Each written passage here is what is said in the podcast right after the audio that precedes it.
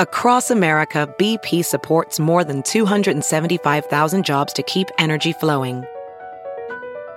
Jobs like building grid scale solar energy in Ohio and producing gas with fewer operational emissions in Texas. It's and, not or. See what doing both means for energy nationwide at bp.com slash investing in America.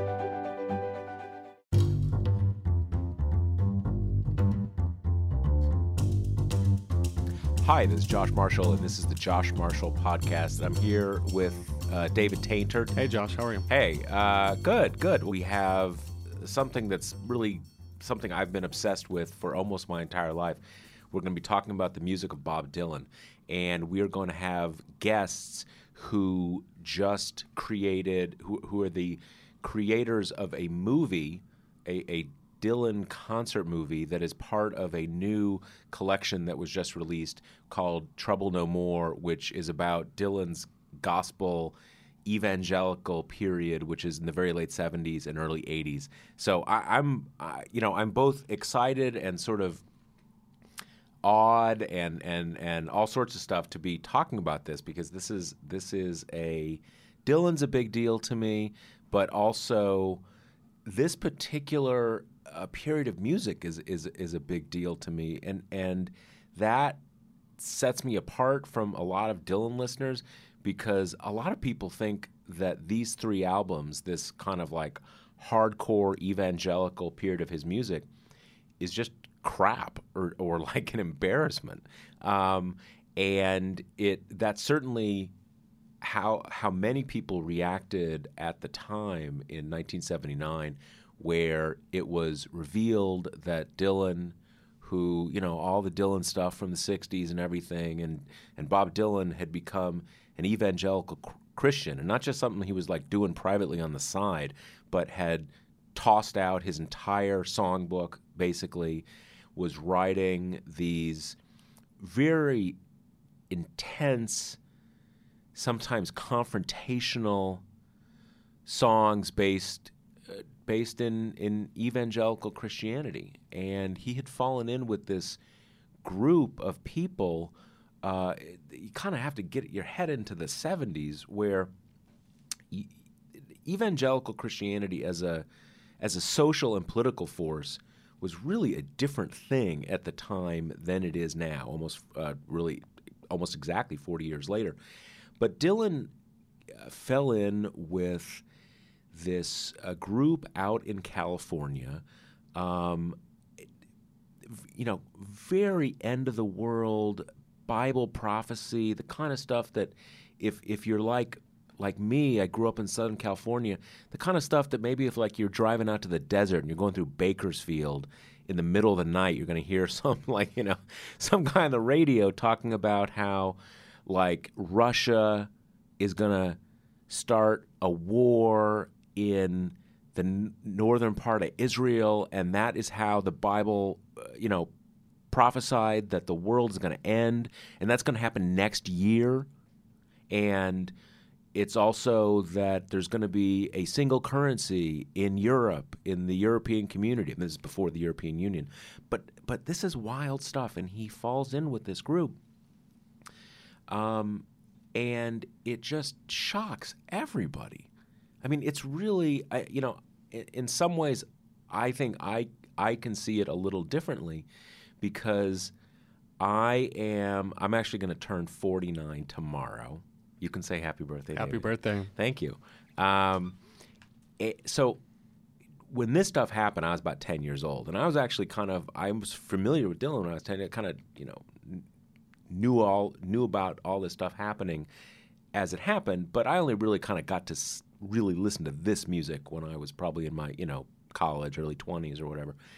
And so I could sort of see the whole thing in context and uh, sort of see it as a phase in a way. Um, and that probably gives me some distance that kind of makes the whole thing more fascinating and, and attractive to me.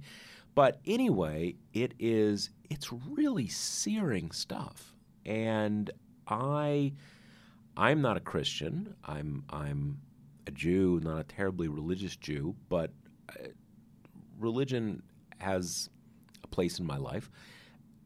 And so, for me, this this stuff isn't just like music. It it's I I, I find it a spiritually powerful stuff, even though there's a lot about it that is you know you have to you have to have a sort of a suspension of, of, of, of disbelief to kind of get your head in this kind of stuff because if you are not a if you're not an evangelical Christian there's a lot of stuff you're just not going to believe but there's also beyond just theology and stuff this is this is when when these albums were coming out Dylan was definitely in a place of the world is about to end.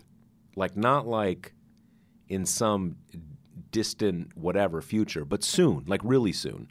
And you need to accept Jesus or or you will be destroyed when when when the world ends. So this is like, you know, this is pretty intense stuff and and and you know, in the, in the stuff that that we write about at at TPM, you know, when we hear people say stuff like that, we're kind of, you know, we've seen these people. Yeah, we as- have a word for it. Right? yeah, we have we've seen these people as kind of nuts.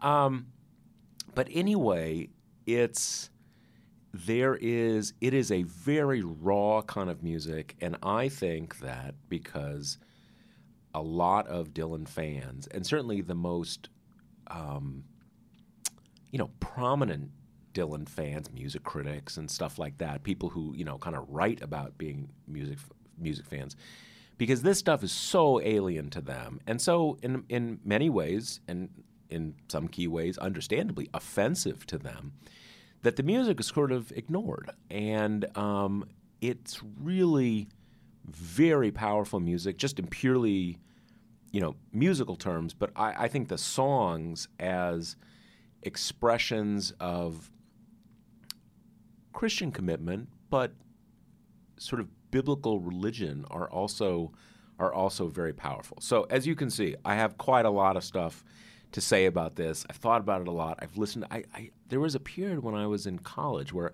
I listened to, uh, especially one of these albums, the middle of the three albums called "Saved," which is which is sort of the more the most focused, concentrated one, where where it's kind of you know, down to sort of like a, a, a hot white light kind of concentrated together.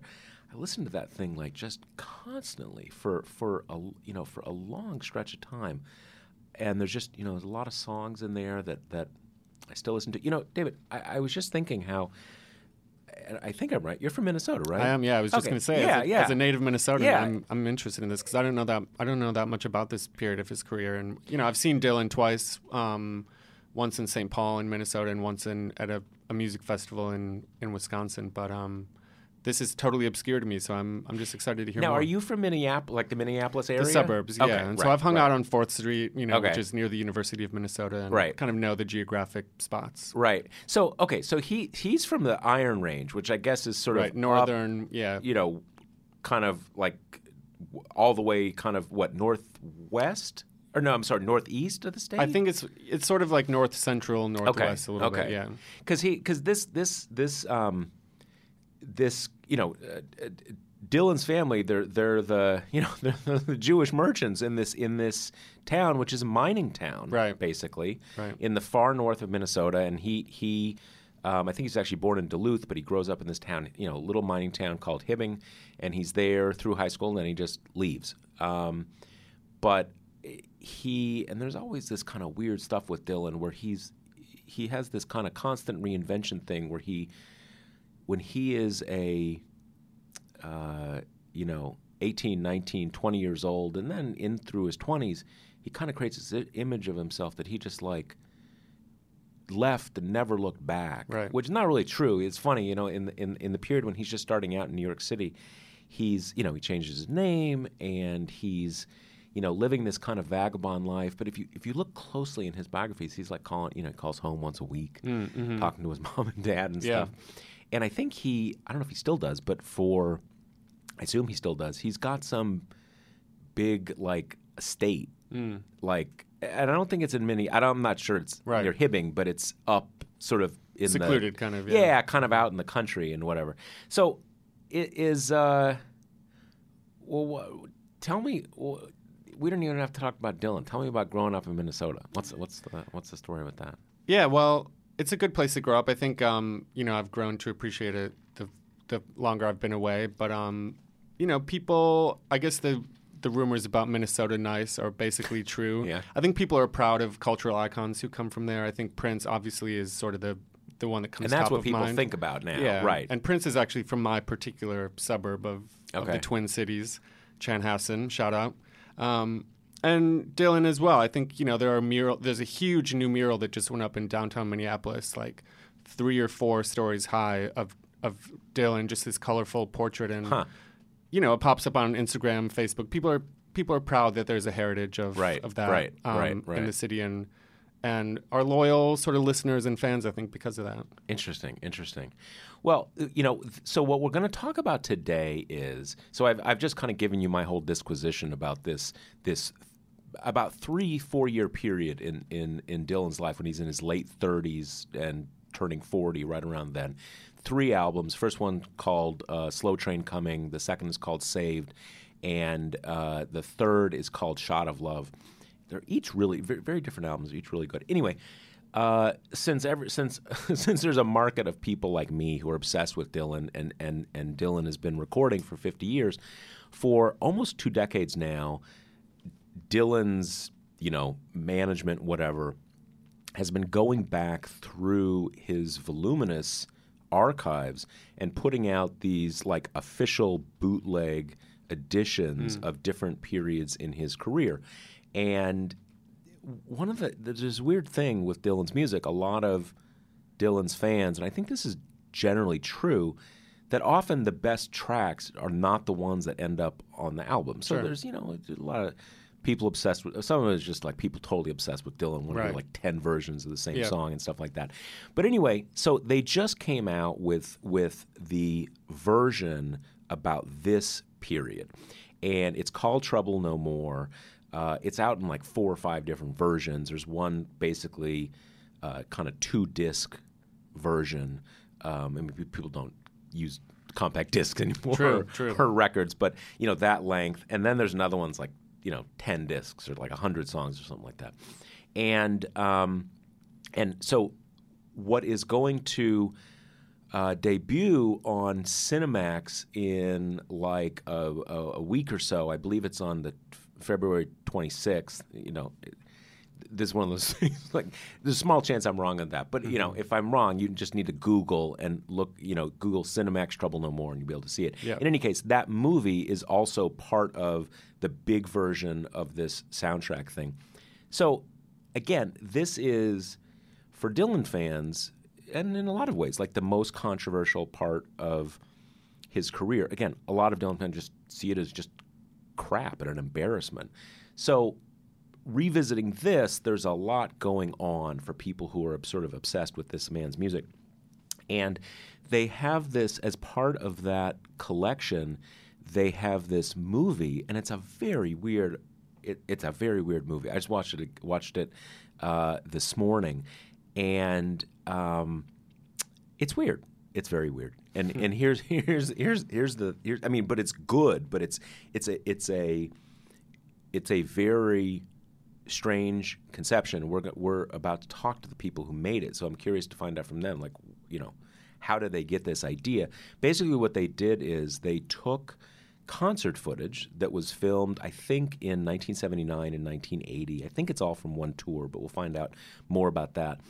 They took that, and you have each individual song, and then they cut away, and they've got this actor being a preacher, and they have these little sermon segments. Huh.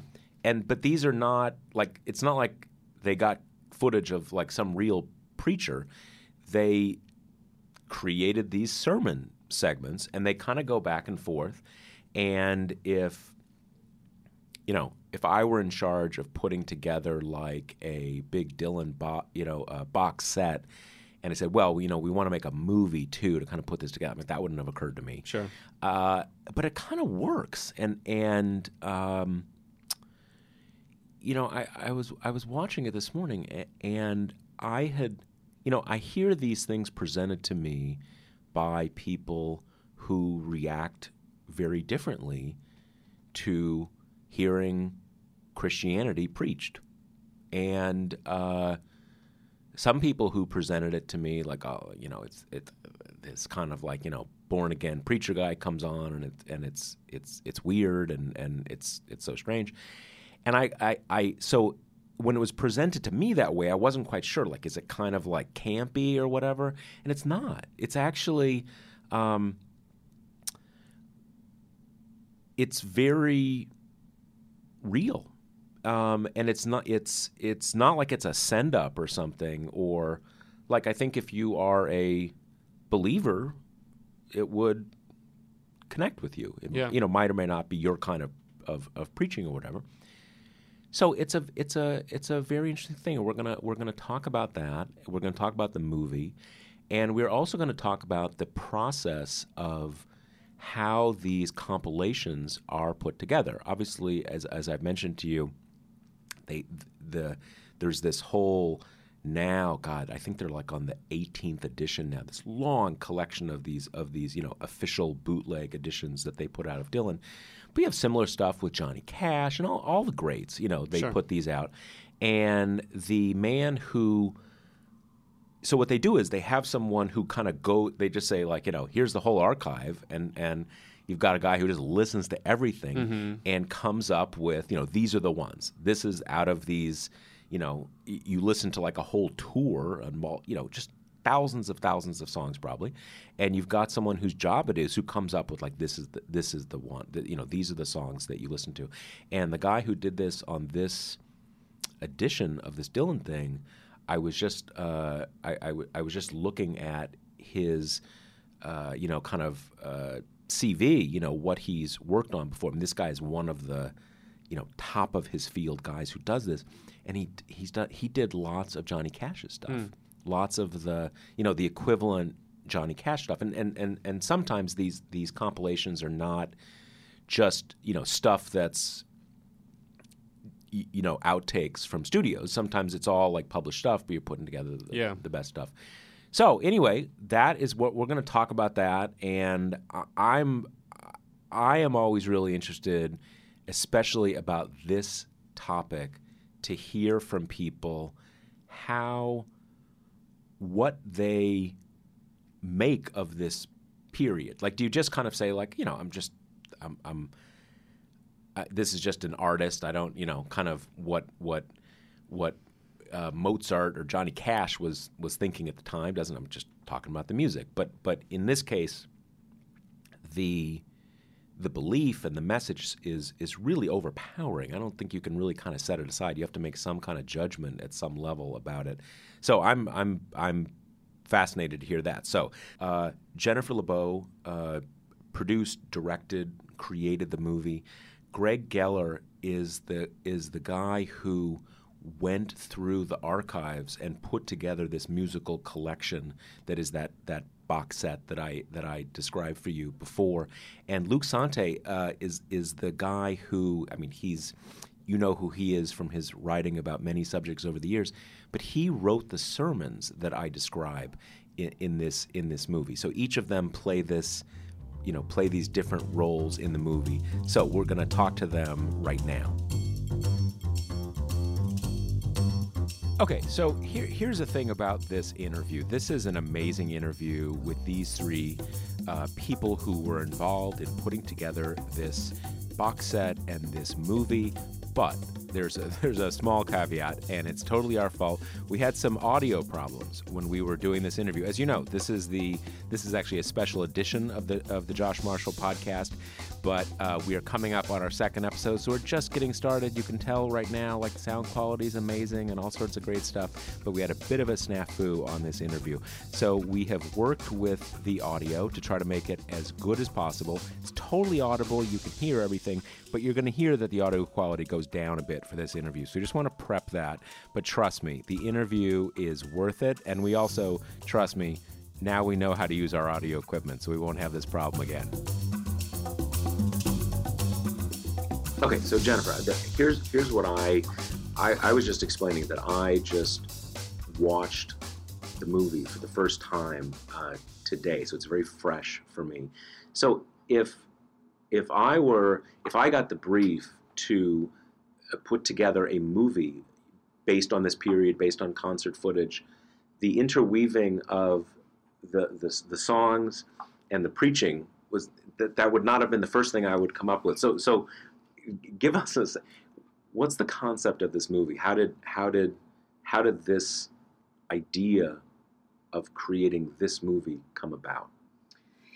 It all started really from an original point of we knew we were going to do some kind of documentary around the new bootleg uh, series, um, and we for a couple months did I did start the research of putting together a more straightforward doc, interviews with people, but then very quickly uh, we changed course.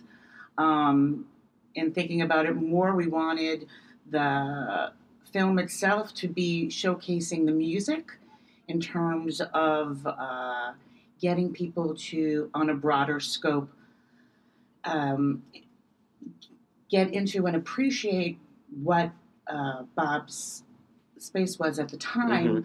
Mm-hmm. Um, it really came through um, together with the Bob team that let's let's create sermons around uh, specific topics. Right. Okay. And um, Luke came into the picture really right away on that before we even delved further and deeper into actors or how it could all work together. So that bit, so so interweaving with the sermons, kind of that was the that came early. That kind of foundation. The fact concept. that there would be both, okay. I would say, came yeah. early. How right. it was all going to work, okay. definitely, I would say, um, found itself after a little bit of time in the edit room. Okay. Okay. And a lot of time, I would say, on my part, with um, Luke's words, right. with the with the script, if you will. So, so Luke, when I let me tell you, so I have had, and this is one of the thing for me, one of the things about this period in Dylan's work that and, and what I what what I have been discussing sort of in the in the first part of this episode is that this this this music is not just really good music to me. I, I find the the message very powerful, even though I am not a believer in that.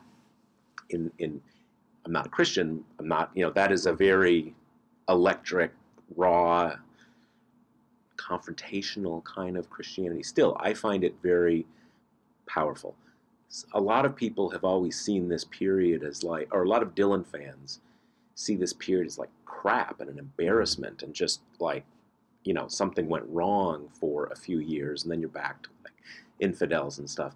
So when I had this, these sermons described to me, some people said, well, there's these kind of, they come in with this guy like, you know, preaching and it's weird and stuff. So I wasn't sure whether it would be, you know, kind of campy, sort of, but it's not at all. So, where do those sermons come from?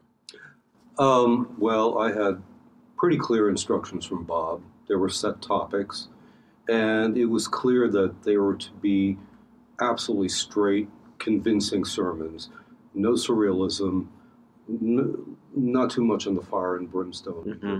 He didn't evidently he didn't say that in so many words, but evidently he did not want them to resemble the sermons he delivered from the stage during that tour.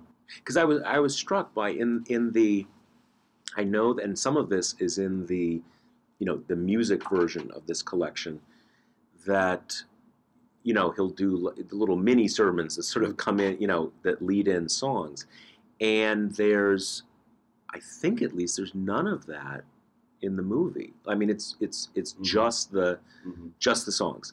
Um, so I was sort of that s- struck me. But so uh, I know that I know that everything is very um, is very secret in the Dylan world, and, and many things are not discussed. But can you can you tell us anything about the the creative process and the direction? Because I, I was I didn't realize that that I mean I didn't know where these sermons came from. Mhm. So I'm interested to hear that there was some general or maybe even some very specific guidance about what they were supposed to be from, That's from pretty Dylan much himself. What I told you is pretty much the guidance I got. Okay. And so here I am. Um, I was raised Catholic. I haven't been to church in 50 years, um, basically a non believer, um, but with a certain amount of respect for the tradition and where was I going to find mo- sermons to model myself on? And I looked around my house, and I had a c- couple of collections of Puritan sermons from the 17th hmm. century, and they're all, you know, death and doom. Forget it. Next reference I had, which turned out to be the right one, were the great African American recorded preachers of the 1920s and 30s. Uh, Reverend J.M. Gates, the Reverend A.W. Nix, the Reverend D.C. Rice. Um, and they got to be pretty fire and brimstone sometimes, but there was also a lot of good sense. There was a lot of neighborliness. There was a lot of direct talk about real matters. Mhm. And given that I had these topics, between finding that voice, just taking the average of their their voices, and you know applying it to I I um you know I had a preacher in my mind, uh, and as I was writing, I was these words were issuing from his mouth. Um, uh, and it was actually surprising that it didn't, turn out to be an African American preacher in, in the movie. Um, but it tur- turned out not to make any difference. Michael Shannon is, of course, fabulous. Um, but that, that was my, my process and my method.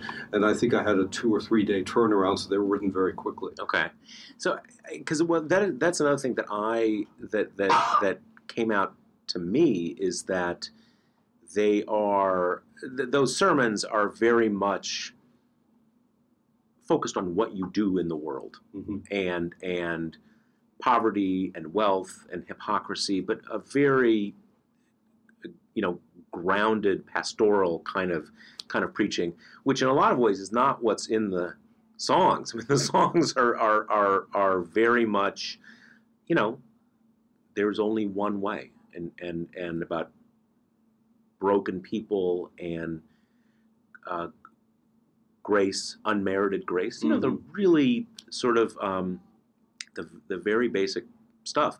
Uh, is let, let me ask you this: Do you when you and, and this is for everybody when you were putting this together and all the different roles that that you had, did you need to make a a judgment at some level about what this was about, like what he because I I to me it is it is totally obvious, right? I mean, I may be wrong, but that's just the perspective that I bring to it. That he had some sort of you know shattering religious experience, and this was this isn't some act, right? I mean, this isn't or kind of like he wanted to you know Mhm. get into God, you know, kind of get inside the head of gospel music. I mean, I think this is hundred percent direct and genuine and impassioned and kind of Mhm. on, on fire. Um, so that part of it, at least, is clear to me. But I, but other people, I, I'm surprised that some people kind of think, well, this is you know, kind of a little play acting here. Something like Mhm. that seems very hard to very hard to believe. But in a in a more general sense, at least for me, when when people who are not Bob Dylan say these kinds of things in the in the public square, I my feeling is this is not this isn't the way we talk in the public square. You could you know this is it's not really not my kind of talk. So for me, there's like a you know there's a suspension of disbelief. I have to kind of let myself get into this space. Did you have to do that, or kind of like uh, I mean, I would say even when it is Bob Dylan, I think that Yeah. was the challenge, the biggest Oh, for a challenge, lot of people, you know, yeah, well, of, that's- yeah. of the film. And um, one of the great things about obviously having the visual medium attached to it is the immediate seeing this guy in Mhm. that zone on that stage. You pretty much, I feel like, can tell, you know, you really, it resonates that this is real. Mhm. This is something that this man is going through right? um, and experiencing. And I, I actually, as a Jew with a father who's a rabbi, so I'm a daughter of Right. clergy, I uh, it was also a very interesting perspective, kind of to go into this because I could relate to both, you Uh-huh. know, the performer as Yeah. well as the preacher, who, quite frankly, is a performer not as the actor, but in terms of how he deals with his congregation. Yeah, yeah. Um, and each one of us, I think, had to find a you know the place in terms of each of our different roles of what you know the goal, the end zone, as you you know Mhm, were mhm. referencing, is to it. But in terms of something you also said before, I actually one of the great um, processes for me was finding the flow and working the scripts and each of the different topics together with the songs. And once that clicked, it really kind of came, you know, pretty pretty uh, easily, I would say, in terms of it was clear to me not just in terms of the historical background where Luke was coming from, but also from um, from the material as well, from from Bob. Luke, do you, what is? I'm curious that that same question. Do you need to make? Do you need to make judgments about about those questions, or sort of like, what is this stuff, or kind of you suspend disbelief, or how do you confront it? Um, well, you know, I there's I decided to uh, focus not okay. I was sort of being I was kind of being Bob. I was kind of being you know in terms of erecting this persona, kind of being Bob, kind of being this imaginary preacher of the 1920s or 30s, and kind of being myself. And um, the, the, the center of that Venn diagram is a basic, um, you know, nuts and bolts moralism. Um, because I may not be religious, but I'm a moral person. And um, so my through line was to write stuff that I actually believed. Mm-hmm. You know, and if Bob didn't like it, he'd tell me to change it. But that's Right. just the way I wrote it.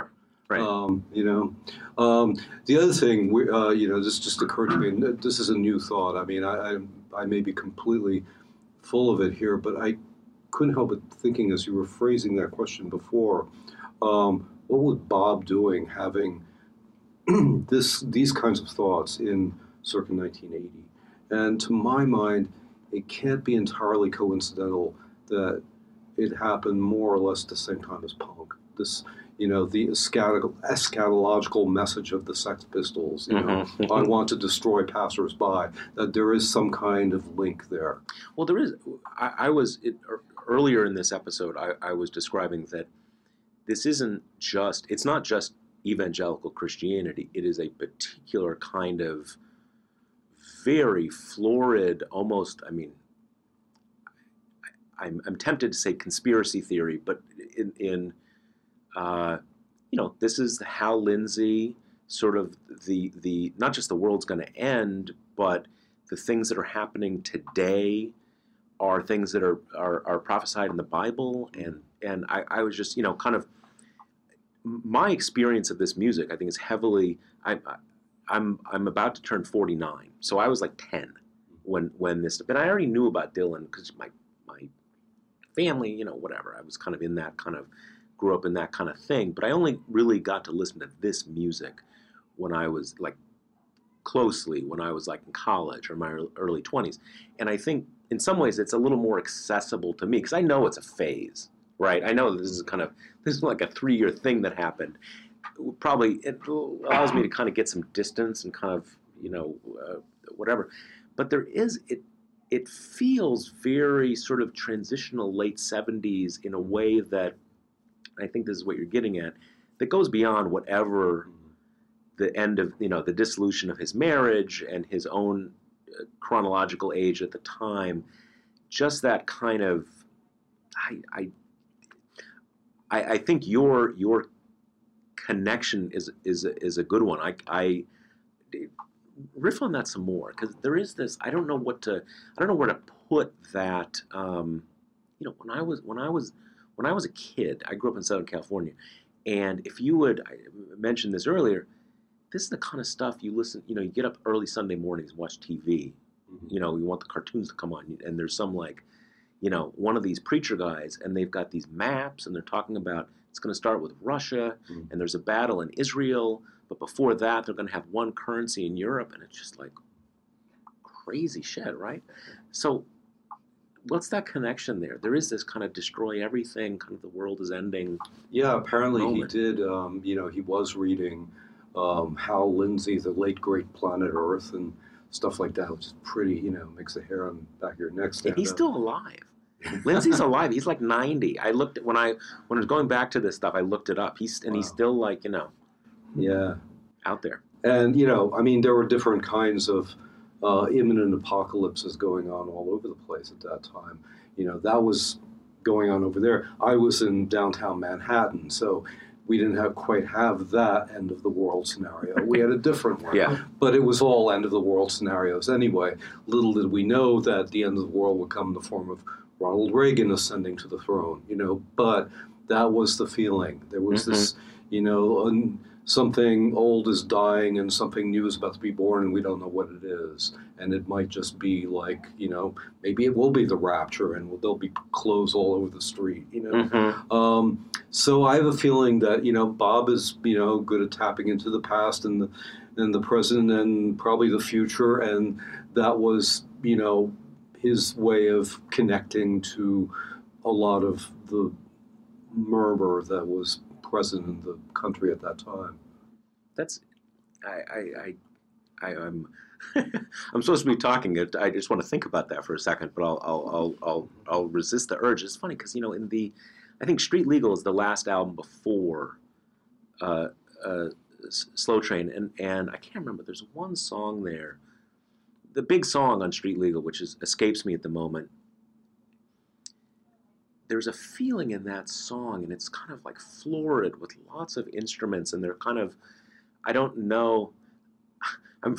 I know how things sound to me. I don't know about like you know minor chords and uh, that. That's I never.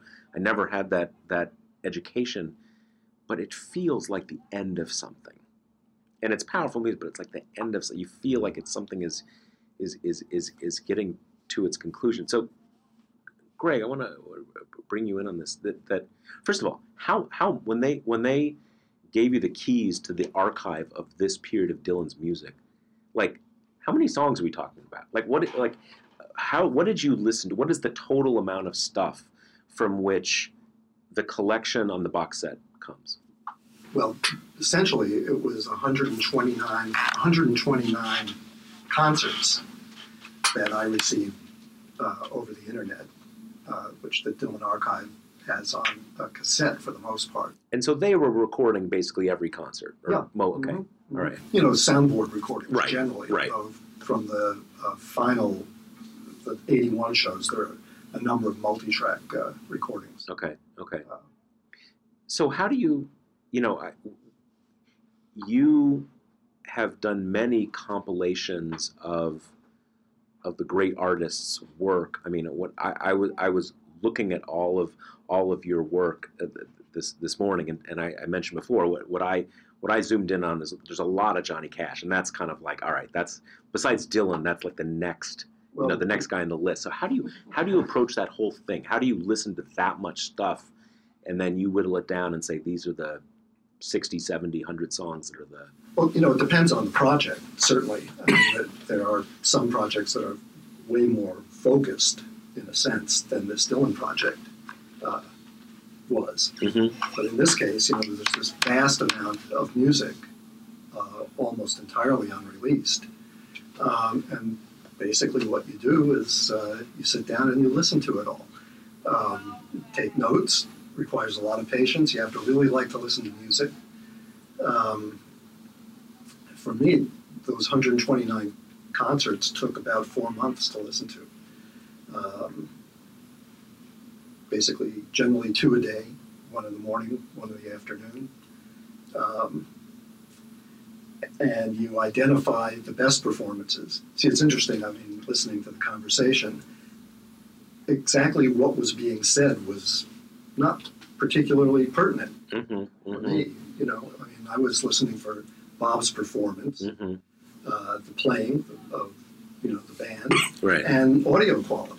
Those were the, right the qualities that were most important for me. Only incidentally was uh, the message and the music right right of importance. Now, did you?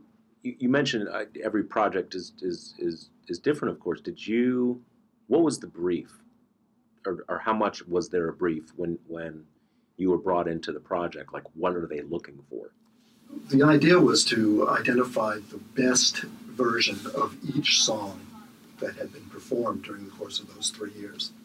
Okay, so basically, just at, at some, to whatever extent one can say, like the best stuff out of all that. It's basically that, just the the best Yeah, I mean, some- performances. sometimes, um, you know, there were, after listening to everything, you would arrive at maybe two or three contenders for best song. and some and sometimes those are there, there are multiple Yeah. tracks of the same sure. song in the in the sure. collection. I mean, you know, because as we all know, I mean, Bob evolves. I mean, the music changes constantly.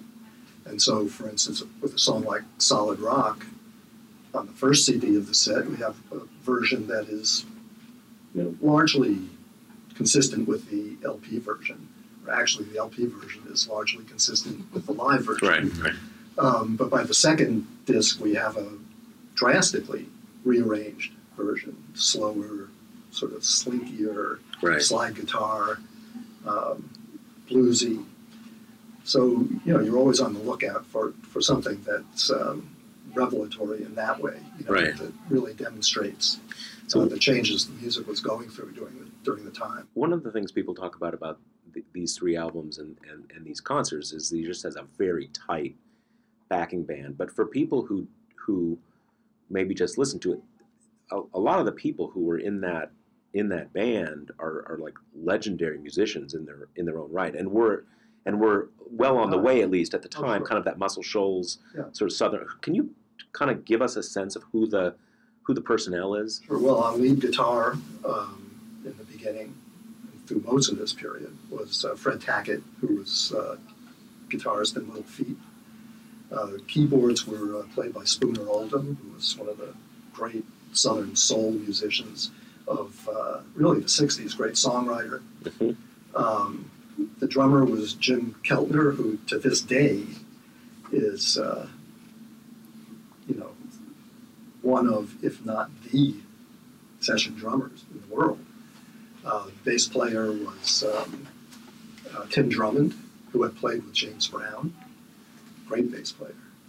Um, who I forget as well, backup singers, of course. There was a revolving cast of gospel singers Right. uh, with Bob during uh, those years, but uh, they were all great.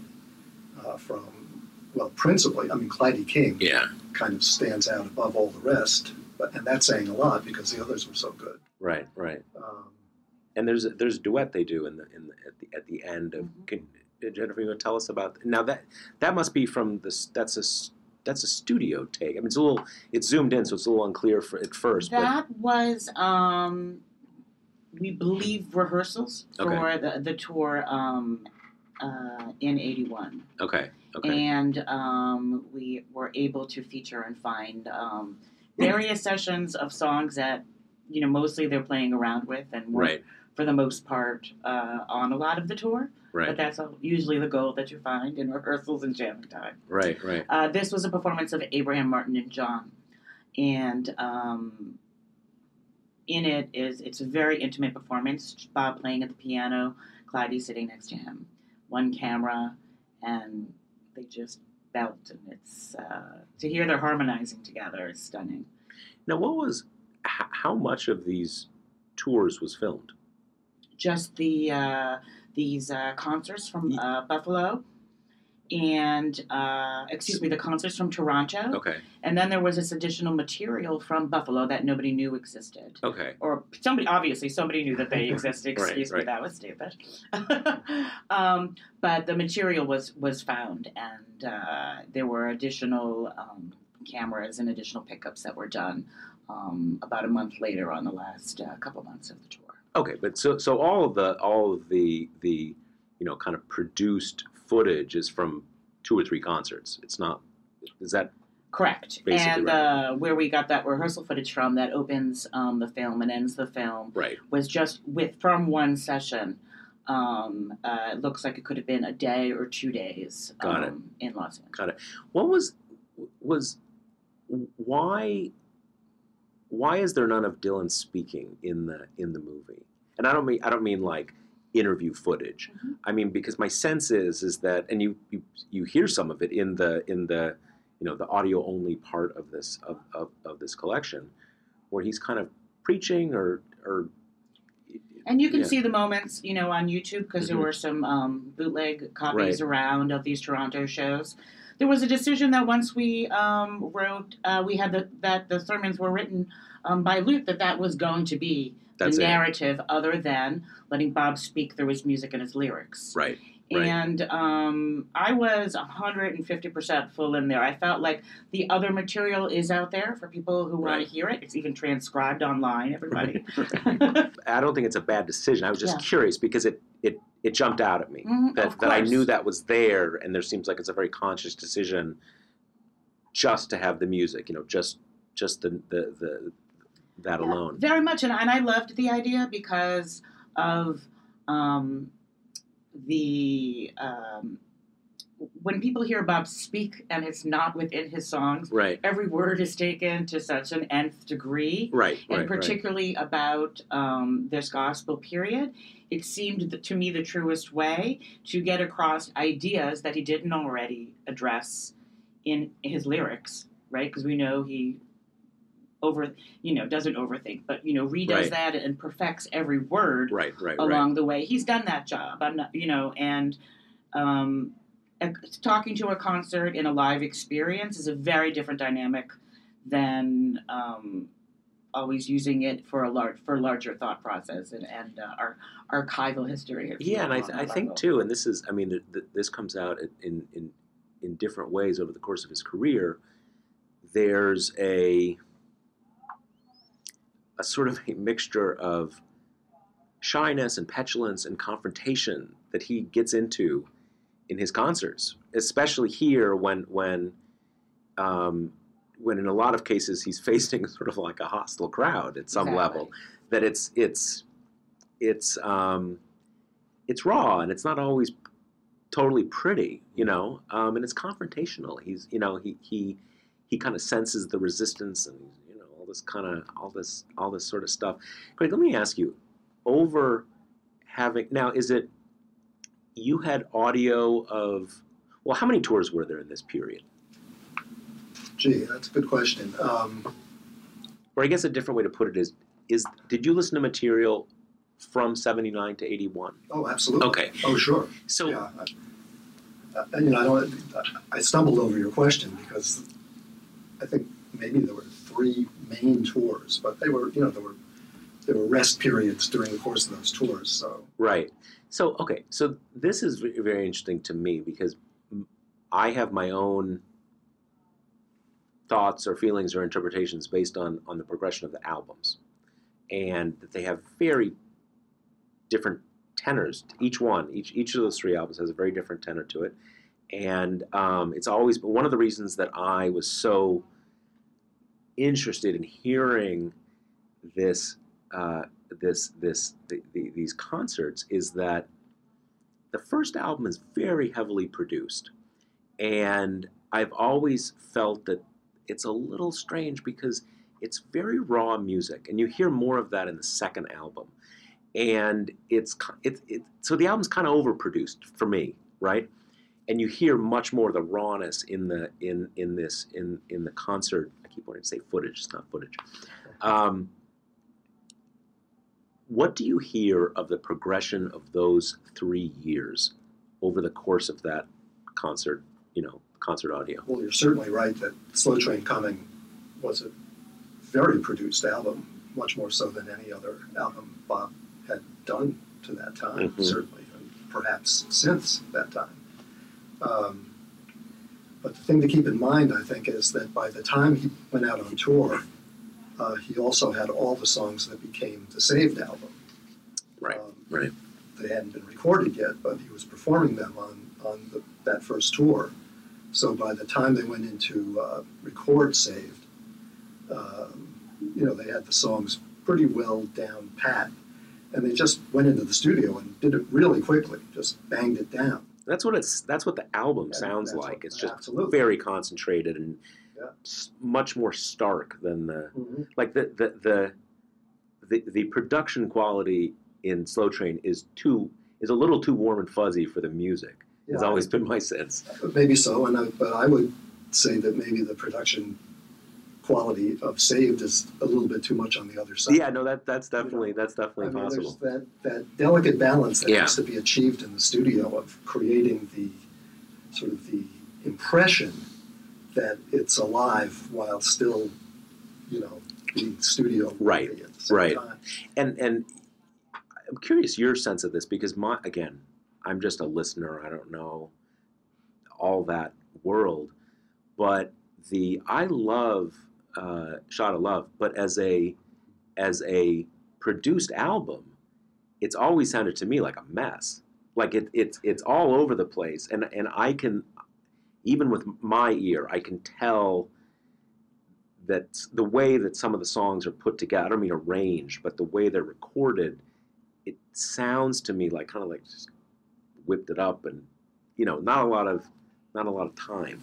I think uh, you know it followed uh, the pattern of many of Bob's albums, actually, uh, where you know they're kind of uh, written and recorded on the spot. Mm-hmm, I mean, there's that great sense of spontaneity, but uh, you know you might want to have a little bit more uh, re- rehearsal time and, and production.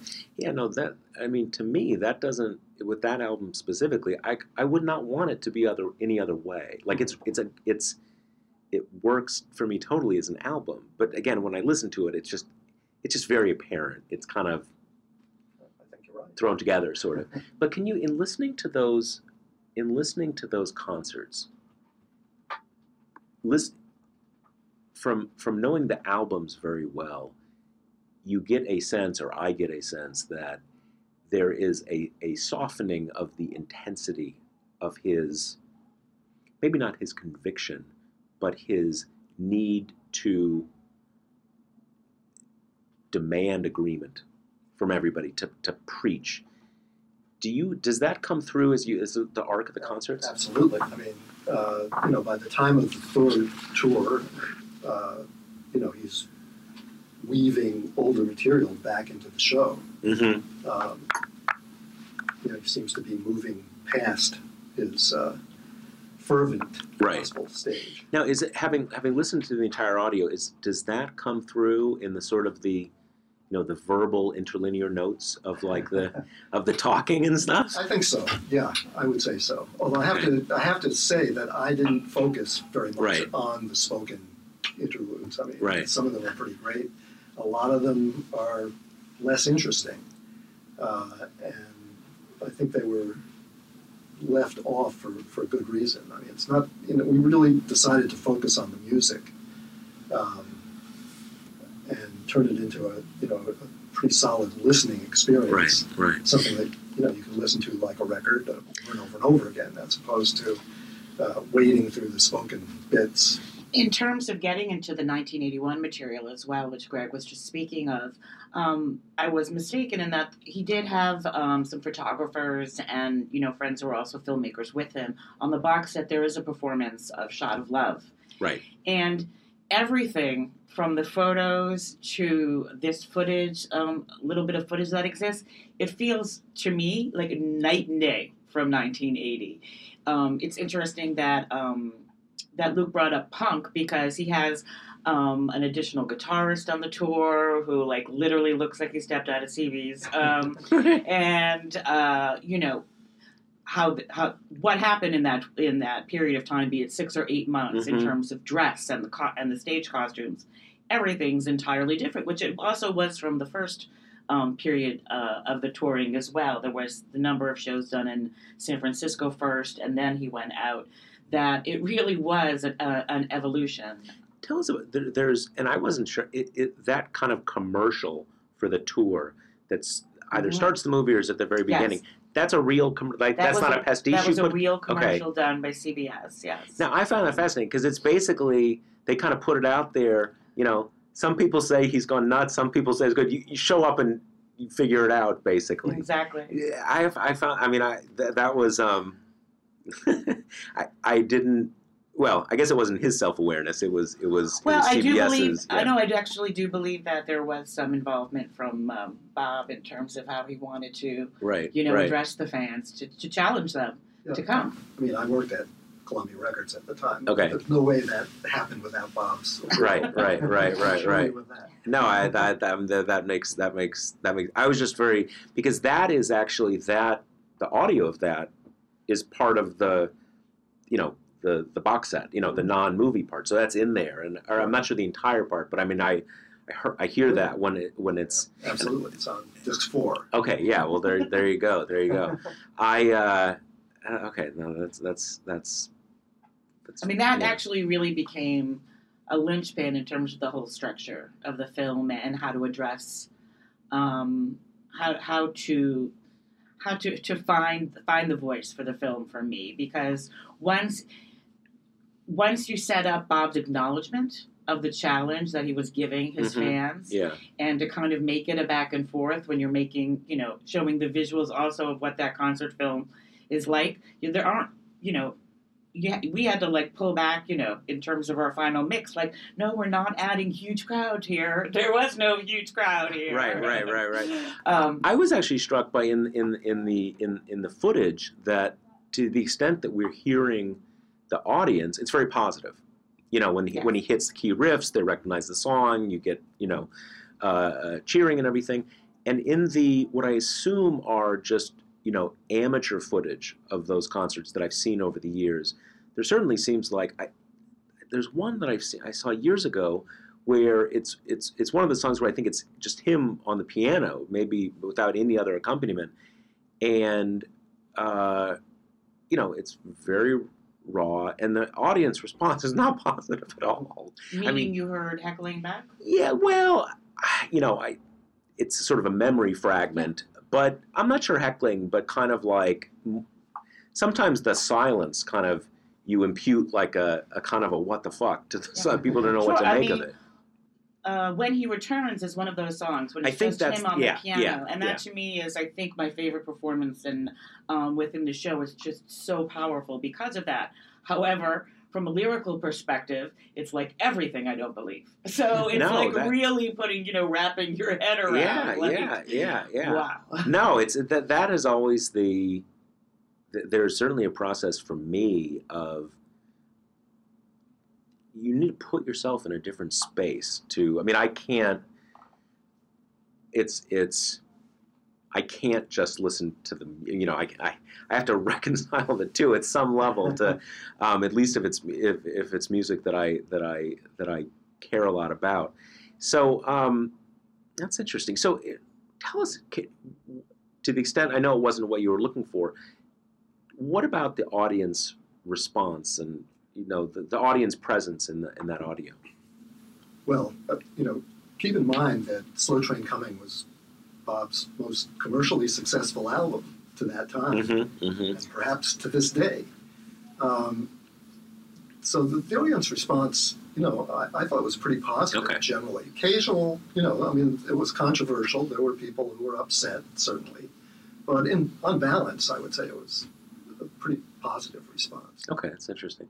I mean, one thing that and and and look, I, I'd be curious your thoughts on this, and and some of this is is putting people back into the cultural moment of the mid and late '70s. That now we treat as just obvious that that evangelical, you know, kind of uh, that kind of evangelical Christianity is inherently conservative and politically conservative. It is a it is a social and political faction in, in the American body politic. But in the mid 70s, there was this kind of some interweaving of kind of post 60s hippiedom with born again Christianity. And those things were not, you know, were, were it wasn't as tidy as it seems now about where everybody's sort of cultural and, and political placing is. What is that? Do I Oh, have that right? definitely. Um, you know, there were Jesus hippies, etc. In fact, when um, when the film premiered at Lincoln Center as part of the New York Film Festival, and the Q and A afterwards, there was a guy in the audience who was, by gum, a absolutely genuine, one hundred percent Jesus hippie from 1974, um, who'd aged a few years, but he was full of belief and he was upset by the comments and upset by doubt and stuff like that. He was still there, you know. So there, yeah, there were all these forms of thought swirling around, um, and um, and the, the wave of reaction was coming, you know, but it was still kind of hadn't quite hit yet. Um, and uh, you know, obviously, you had. It, it, I'm, I'm talking from the perspective of the East Coast elite here, right? uh, you know, I mean, what was going on in the center of co- the country was a whole different story. And when I speak to friends who grew up in these places, then you know, it's clear that no, actually, you know, the um, the literal interpretations of the Bible and homeschooling and uh, dress codes and all kinds of stuff like this was already fully in place. It happened right alongside um, the hippie movement, you know, in the 60s, and they kind of grew together and interspersed and interlaced. Um, and then the, the, hippie thing kind of fell off after a while in favor of pure fear.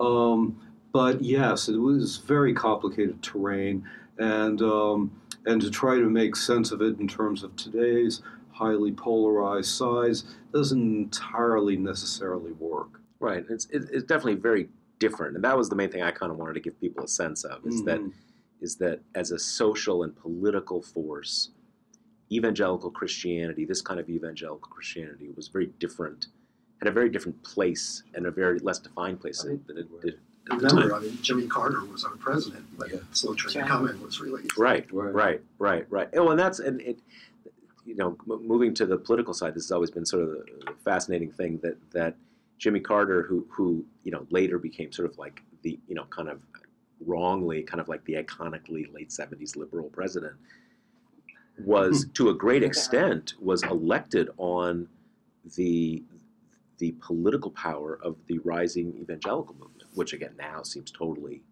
Crazy or you know identified with the south of course. Yeah, yeah, yeah no totally totally totally. Was there something else you were going to say? No. Okay.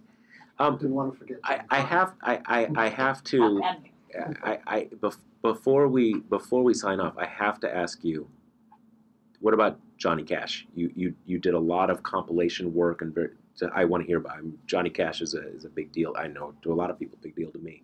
Well What's for me story? you know I mean I, I have phases in my career as well. Johnny Cash, I've spent a great deal of uh, the years, uh, say 2005 to 2015 or so, working on Johnny Cash. But you know, in the 80s it was Elvis Presley, and in the 90s it was Frank Sinatra. Um, you know, I'm kind of the jack of all trades, I guess. Uh, but these are all artists that I, you know, love from my earliest days. No, I, I must say that I, I, I maybe we can do some more shows because I uh, there's a whole there's a whole different conversations that I'd I'd, I'd, I'd love to hear about on on um, on each of those. Jennifer, the, the the this is is going to premiere. It's part of the the big version of the box set, but it's yeah. going to premiere on Cinemax. I think on the 26th. That's correct. Of February. At 10 p.m. Right. So anything else we need to know to watch for? One of the things, one of my favorite anecdotes about this whole period, um, uh, and I'm guessing um, this might have affected Gregg as well in terms of the time of it, is we really started talking about this project a year before we actually then started production on the on the project, but not just in terms of research, because at one point we were going to start it and get it done earlier. Uh-huh. Um, it was just you know a time and logistics situation and how everything ended up working out. Um, from my very lucky experiences of having to um, have done other Dylan projects over the years, I can say there is always some kind of mystical chemistry of timing when all of a sudden that the fact that this project and all the topics that we spoke about today right. happened after the Trump presidency. I'm not putting any of this in any of the Bob realm, that right. this is coming from any of that to me was one of the most important things. Things that that on the page didn't jump out, but that Michael brought to light with his performance of it mm-hmm, to me, mm-hmm. in, and in terms of how we were able to interweave them with the lyrics. Mm-hmm, mm-hmm. um, I find that the the issue of respect, um, first and foremost, in in Luc's sermons. Um, for all, all, for all kind, and we've all been there. And mm-hmm, you know, you mm-hmm. are just like me and uh, that to me is one of the most beautiful parts about how the timing and how all the pieces falling into place of this came together. I felt I feel like this is an important time for this to be listened to, whether um, you're a believer or not, what is being said. I have a little a little different take on a lot of um, on some of the lyrics in, in certain songs that within Bob's Fire and Brimstone, Mhm. the hypocrisy leads all. Oh, I think that You I think that's that, no, that, that is unquestionably true, and you're in the and and that is hundred percent right. That that that, is. Um, oh, people should just listen and make. And, Yes. but I, I completely uh, agree with that. I, it's more, it's more that when I always when I- when I'm describing this music to people who are not familiar with it, I think that some people kind of assume that it'll be kind of you know Sermon on the Mounty kind of stuff, and you know do unto others, and and so it's just a kind of and it's it's there, but but there's a there's there's there's it's well, it's there's the anger of what's yes. happening in Yes. the world. yes The anger in him um, in this music, I actually almost feel comes through in such a different way than the answer is blowing in the wind. I mean, let's call it a spade a spade. It is it is the era of punk coming through Mhm, and a mhm. different way of getting out this aggression while the Sandinistas and Iran is going crazy and we're about to elect a you know uh, an actor and what is going on. I think that obviously there's tumultuous times throughout all of history, but the um, the it's the- a transitional the, period. the lining Yeah. up of Yeah. where we we are right now in the world. I thought was very interesting. Well, look, it's uh, uh, as I said, I I watched the the movie for the first time this morning, and I I I loved it, and and I uh, the the interweaving of the sermons. Uh, it, it, it clicked for me that in a way that I was not sure that it would. Frankly, I mean it's a Mhm. it's an it's a kind of an out there concept. Um, so it's great, and I recommend everybody uh, tune in on Cinemax to watch it, and also get the box set. It's really and and I really I really recommend because I think this is the thing about Dylan is is most of the periods have been listened to a lot, and this is a period that in a lot of ways is kind of un, untrodden ground for a lot of people. So I, I really recommend it, and thank you all for joining us today. Thank you. Thank you. Okay, great conversation. I really enjoyed it. I hope you did too. Look for us next week, next Tuesday, for episode two of the Josh Marshall podcast.